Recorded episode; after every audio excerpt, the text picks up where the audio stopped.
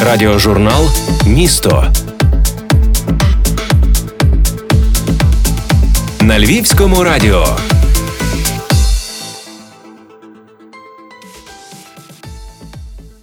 Радіожурнал місто, я його ведуча Ірина Павлюк. Вітаємо наших слухачів. Осінь до Львова завжди приходить не тільки з дощами, а й з вервичкою атмосферних подій, зустрічей та фестивалей.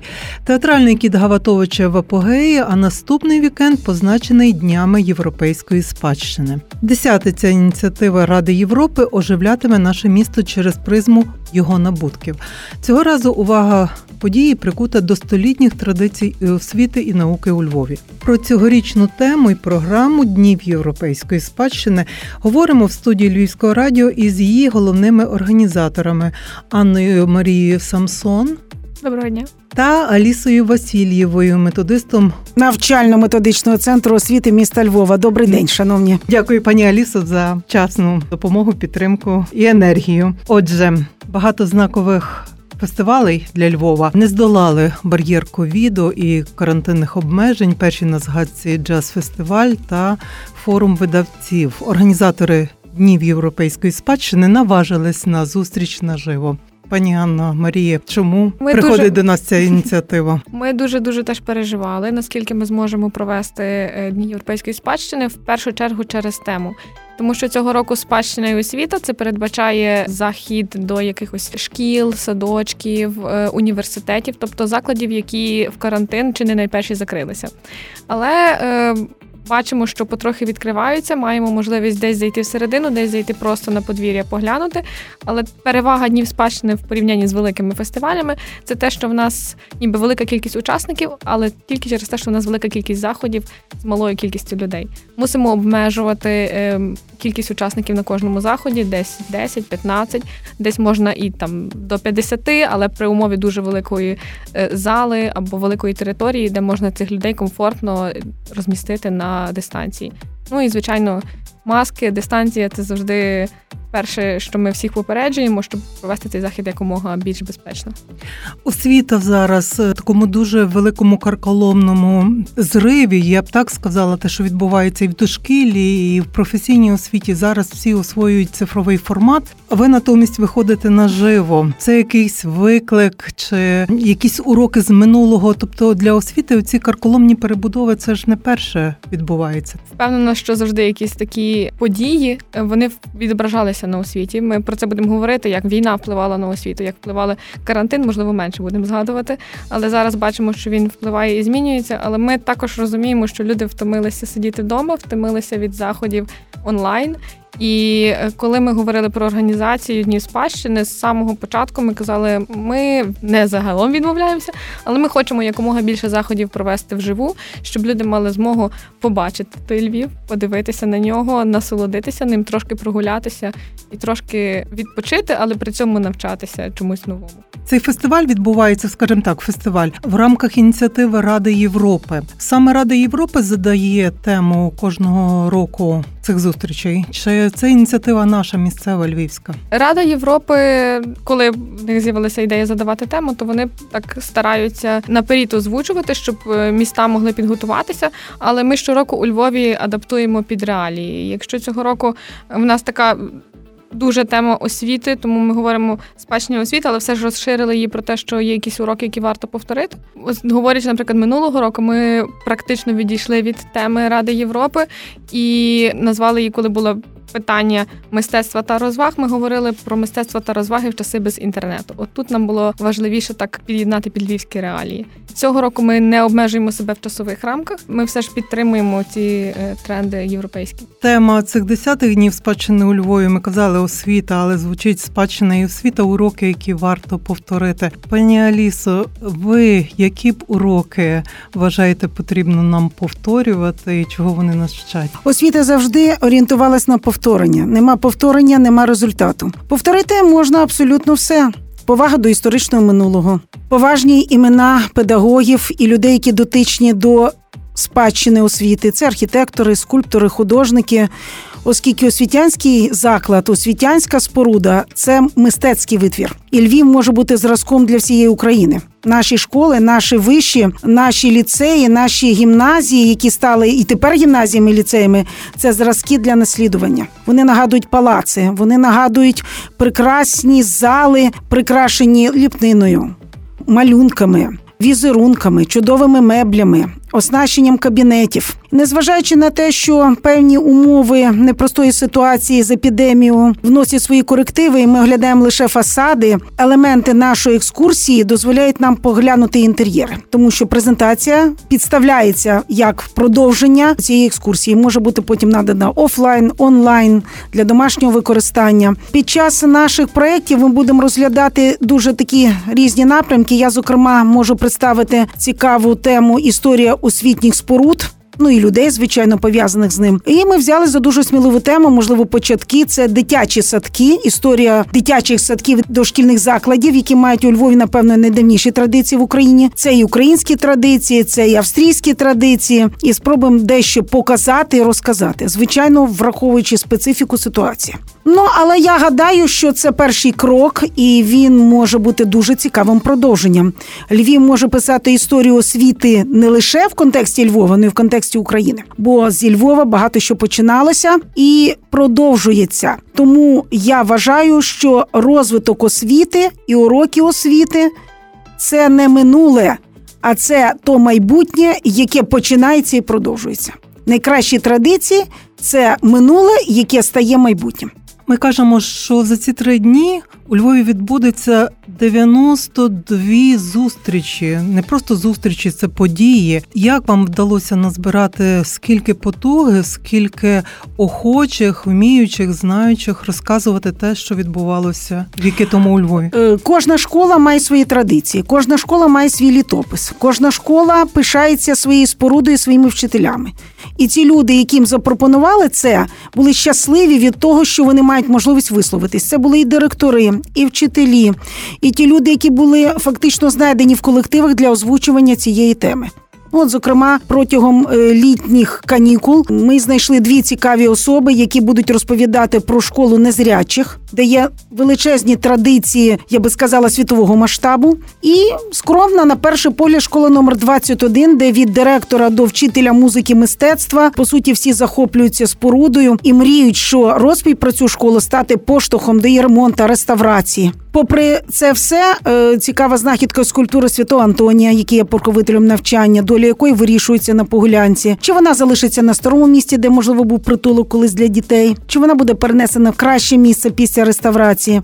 Чи не є це хорошим поштовхом для вивчення традицій, спадщини і освіти? Я можу зазначити, що програма з 92 подій настільки картата, що годі спресувати в короткий конспект. Тобто тут не йдеться тільки про шкільництво. От хронологічно навіть вражає від освіти середньовічної жінки до культури хіпі у Львові. Поміж тим становлення цілих напрямків науки, як от е, хімії, фізики у Львові, тої ж музики, професійного навчання, як в наших гостей запитую, як обирався цей перелік, що війде в цю програму? Ну, звичайно, для обрання таких переліків є два шляхи. Перше, коли організатори пропонують. Ну в даному випадку було навпаки. Програма створювалась на основі пропозицій тих людей, які мали що розказати. Астрономічна історія Львова, астрономічні традиції, фізичні, професійна освіта, ну скажімо, ремісників. Безумовно, були речі, які знали всі, і знаходилась людина, яка могла би це науково озвучити.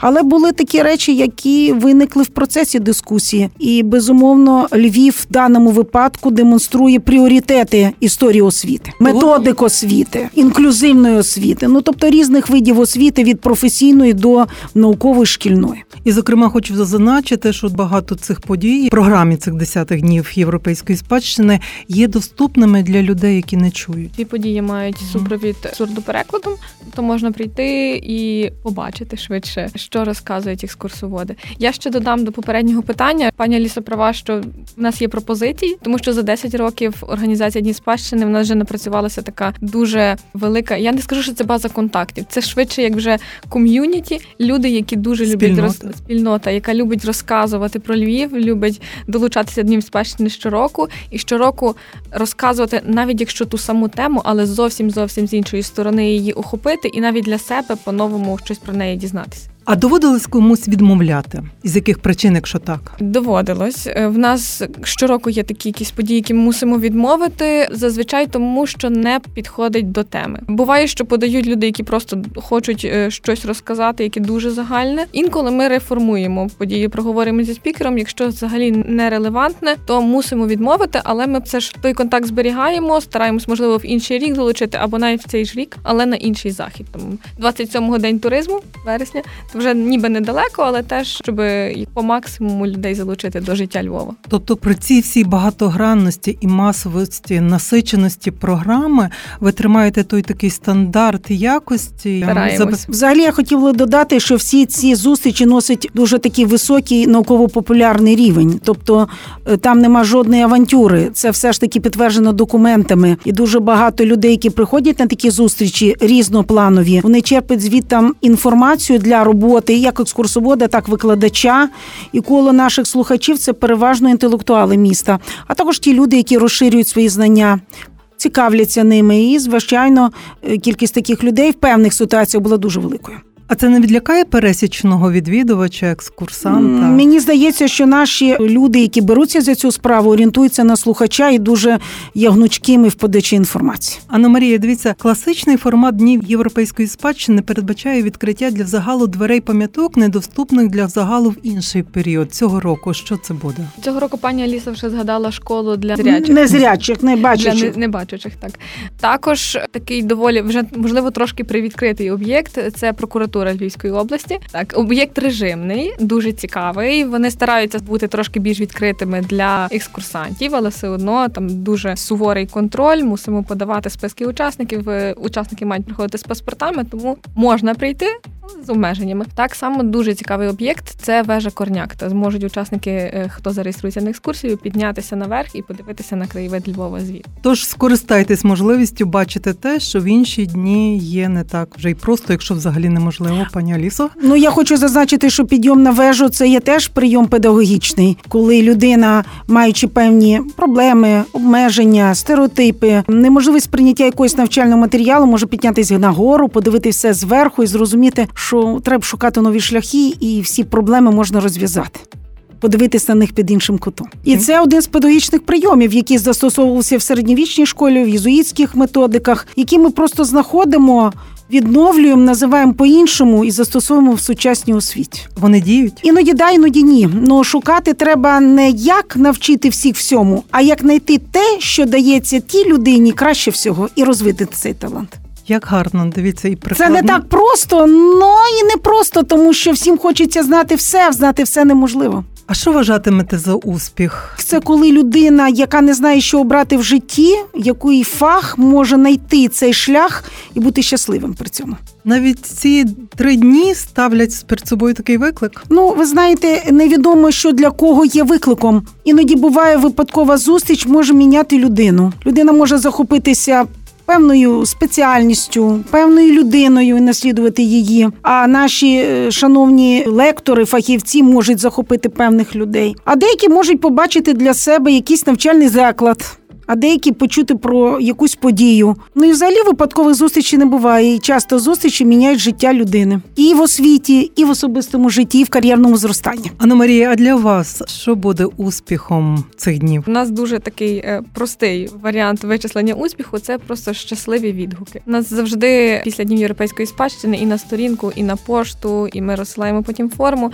Отримуємо дуже багато відгуків про те, наскільки люди щось для себе нове відкрили про Львів, наскільки їм цікаво досліджувати місто, в якому вони живуть, а ніби щодня ходять тими вуличками, але просто не помічають якихось елементів спадщини, тої краси, яка взагалі навколо. І оці відгуки вони просто заряджають на те, щоб наступний рік ще раз організовувати дні спадщини. Для наших слухачів хочу окремо зазначити, всі заходи в рамках днів європейської спадщини є безкоштовними, але кількість місць обмежена, тому потрібна попередня реєстрація. Вона триватиме з 15 години 7 вересня до 15 години 10 вересня на сайті Днів європейської спадщини, а також за номером телефону 067 37 33 652. Пані Алісо. Я хотіла зазначити, що звичайно всі на ці акції не потраплять, але прошу не відчаюватися. Навчально-методичний центр освіти пропонує ці екскурсії і в режимі офлайн, онлайн і окремо для всіх тих, хто не зможе зареєструватися або за певними обставинами зробив інший вибір, тому що 90 заходів, звичайно, не всі потраплять на наші. І я думаю, що мене підтримує і моя колега, оскільки безумовно наші фахівці зможуть повторити цей захід в окремому аспекті, в окремий час для певної категорії. Так. Безумовно, ми щиро відкриті для всіх і охоче ділимося всякою інформацією. Наші колеги, вчителі це знають, і колеги екскурсоводи, з якими підтримують добрі стосунки, завжди звертаються до мене. Але сподіваюся, така можливість не розхолодить львів'ян, гостей міста на власні очі чи особисто доторкнутися до цих моментів, тому що особисті зустрічі, особисті враження не можуть наразі. Ми переконуємося бути замінені ніякими іншими формами. Ну так, алхімія слова вона спрацьовує, і коли ти маєш прямий контакт, навіть якщо ти маєш певні обмеження, маску або якийсь щиток, все рівно грають набагато краще ніж обличчя через ноутбук. І звичайно, для багатьох людей брак спілкування під час оцих обмежень був певною катастрофою емоційною. Маємо нагоду надолужити ці прогалини. Бажаю гарного настрою. Запрошую на дні спадщини, слідкуйте за реєстрацією, бо справді дуже швидко закриваються деякі заходи. Радіожурнал Місто. Нагадаю, про 10 дні європейської спадщини Львівському радіо розповідали їх співорганізаторки і учасниці Анна Марія Самсон та Аліса Васильєва. Дякую щиро за цю розповідь. Дякую вам.